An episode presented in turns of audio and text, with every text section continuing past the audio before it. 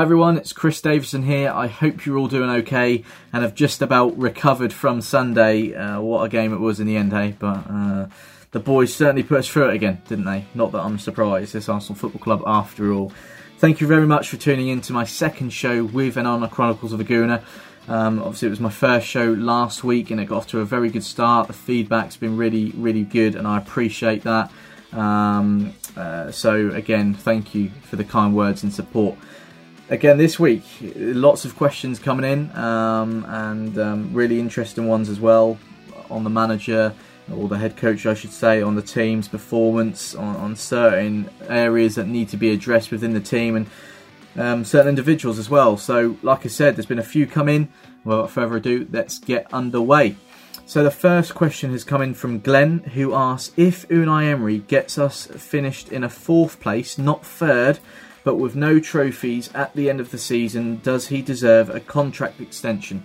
Well, for me, Glenn, if he does get us back to where we deserve to be, where we need to be, Champions League football, top four, then he deserves a contract extension, absolutely. But the question is, will the club give him that contract extension? I think, you know, based on the contract that Arsenal initially gave, have given Unai Emery, it seems like it could um, be that he is just maybe a short term option, but obviously that remains to be seen if that is the case. You know, if Unai Emery does get us back into the Champions League this season, the club could say, Thank you very much for your work, Unai. You've got us back to where we want it to be, but now we want to maybe get someone in for more of the long run, um, uh, someone who, who suits us a bit better, who can address the the issues that we've faced over the last couple of seasons there could be someone out there that they, they, they prefer. But we'll have to wait and see. Like I said, that it does depend on what the club is, is thinking and what the hierarchy are, are thinking and planning in, uh, for the long run. So, but for me, definitely, if he does get us back to where we belong um, and where we need to be in order to move forward and compete uh, in the future, then absolutely, Unai Emery will deserve a contract extension. So, uh, second question comes in from Aaron, who asks Is Emery going to address the same problems we are seeing every week? Most noticeably, the organisation when defending, as it's not getting any better. I feel this win did, or all this win uh, did, was buy him extra time. Pressure is growing. Well, for me, Aaron, I think there was a similar question last week, actually, um, and I think what I can say is that Unai Emery is a winner He's passionate, he wants what's best for this club, and he will want to address these issues, absolutely, because if he hasn't somehow uh, woken up and, and seen the issues that we're having at the moment in regards to the, the defence and sort of the, the balance between that and the midfield, then he's mad because it is costing us points at times. It's um, it's making our overall performance poor, like we saw against Watford, like we even saw against Villa at the weekend. We were just so open at times, and you know, it, it is giving the the, the opposition um, endless opportunities, and uh, we were quite lucky. We obviously we. Um, Villa didn't kill the game off on, on Sunday. I know we were obviously down to ten men anyway, um, but there there has been times and there will be times where teams um, who are facing us will kill off games purely because our defence is just not working at the moment. Um, so absolutely, I think Unai and his coaching staff will want to work on it. They probably have been working on it.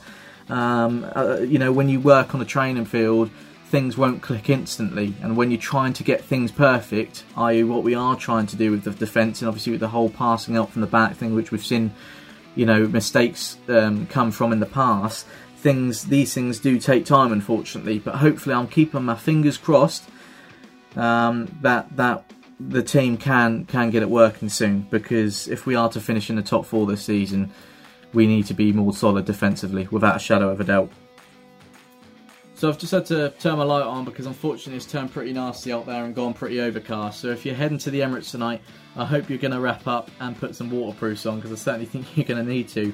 Anyway, back to the questions now, and Christopher has sent one in asking, would you sell Lacazette for a left winger if it means Aubameyang plays a more central role? Look, for me, this question is a pretty simple one to answer. Absolutely not, and I'll tell you why. Lacazette is crucial to this Arsenal team and the way that it plays. His work rate off the ball, His hold and building up play is second to none. His clinical finishing in front of goal, the passion that he brings. Look, I love this guy, and you know what? We are really, really fortunate to have him and Aubameyang at the club um, because, in my in my point of view, they're two of the best forwards in, in world football. Um, look, I don't care if it means Aubameyang has to play in the wing more. I'm sorry, Pierre, but you'll still score goals from there without a doubt. You have done in the past. I don't care if Aubameyang and Lacazette has to play up front together as strikers at the same time. There is absolutely nothing anyone can say to me which will make me change my mind on this one. So um, that's my answer to that question.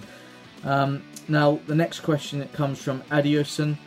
I hope I've pronounced your name right there, my friend. I apologies if I haven't. I'm rubbish with name pronunciations at times. But you have asked, um, and you've been wanting to know all season, what is your best midfield three? And what is my favourite midfield trio? Look, for me, to start off with, Lucas Torreira is a central defensive midfielder. We probably haven't seen the best of him so far this season, but this guy is very, very important to this team to provide defensive stability in midfield in front of the back three or four, wherever we're playing. Um, he, he, we saw him last season. He was one of our best players at times and really helped us in certain scenarios and certain matches. His his energy, um, tough tackling, um, aggressive play was was fantastic, and he, he got us out of trouble a lot of times. Um, and I just think he's really important. Uh, it's as simple as that. You know, provide good balance and st- stability in the midfield in front of the defence. In front of him, I would have Guendouzi. I don't think I have to go into too much detail about this guy because he's been absolutely fantastic for us so far this season. Brilliant on Sunday. Most of you have been saying he single handedly changed the game. And to be fair, I find it hard to disagree. You wouldn't think he's 20 years old and was playing football in the second French tier um, a couple of seasons ago. You know, it looks like he's been playing at this level for a very long time. There are aspects of his game that he needs to work on and improve on, but I think that will come with experience and more playing time. And then along with them two, for me, it's a toss-up between Ceballos or, or Willock. I think with Ceballos, I said it when he when he came in in the summer. We're very lucky to have him here. He's a very talented and, and, and gifted player who I think will help the team uh, at times.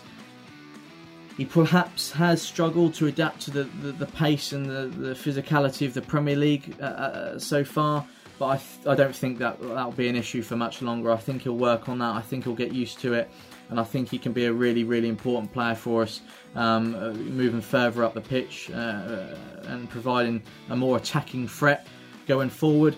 That's the same with Willock, really. You know, he's done well so far when he's been called upon within the first team, quickly turning into a fan favourite. He done really well when he came on on Sunday as well.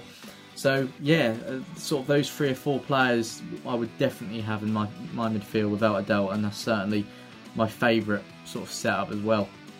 So guys, um, unfortunately I have run out of time now. That was my last question, but again, it's been a, another great show to record. Some fantastic questions sent in.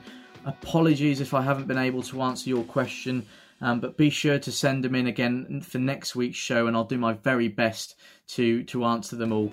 Um, as I mentioned earlier, there is a game tonight. Uh, it's Arsenal versus Forest in the Carabao Cup. I've just been able to see the team news. Kieran Tierney and Rob Holding are back in the starting 11 for Arsenal fantastic news, a massive boost for us with Hector Bellerin starting on the bench. So hopefully all three of them can get through the 90 minutes without any sort of problems. Um, uh, because look, we've we've missed well certainly better Bellerin and Holding. We missed them last season, um, and um, you know with Tierney obviously really excited to to see how he does here at Arsenal. So hopefully those boys can do really well tonight. Hopefully we get the win uh, and proceed to the next round and. Uh, yeah, hopefully it'll um, cap off a, a, a good couple of days for us. So thanks very much for tuning in, guys. If you're watching this on YouTube, please give this a thumbs up. Um, please subscribe to Chronicles of a Gooner. And like I mentioned earlier, the feedback from my first show the other week's been really positive, really good, and I appreciate that so much. So thank you for tuning in, and I'll see you next week.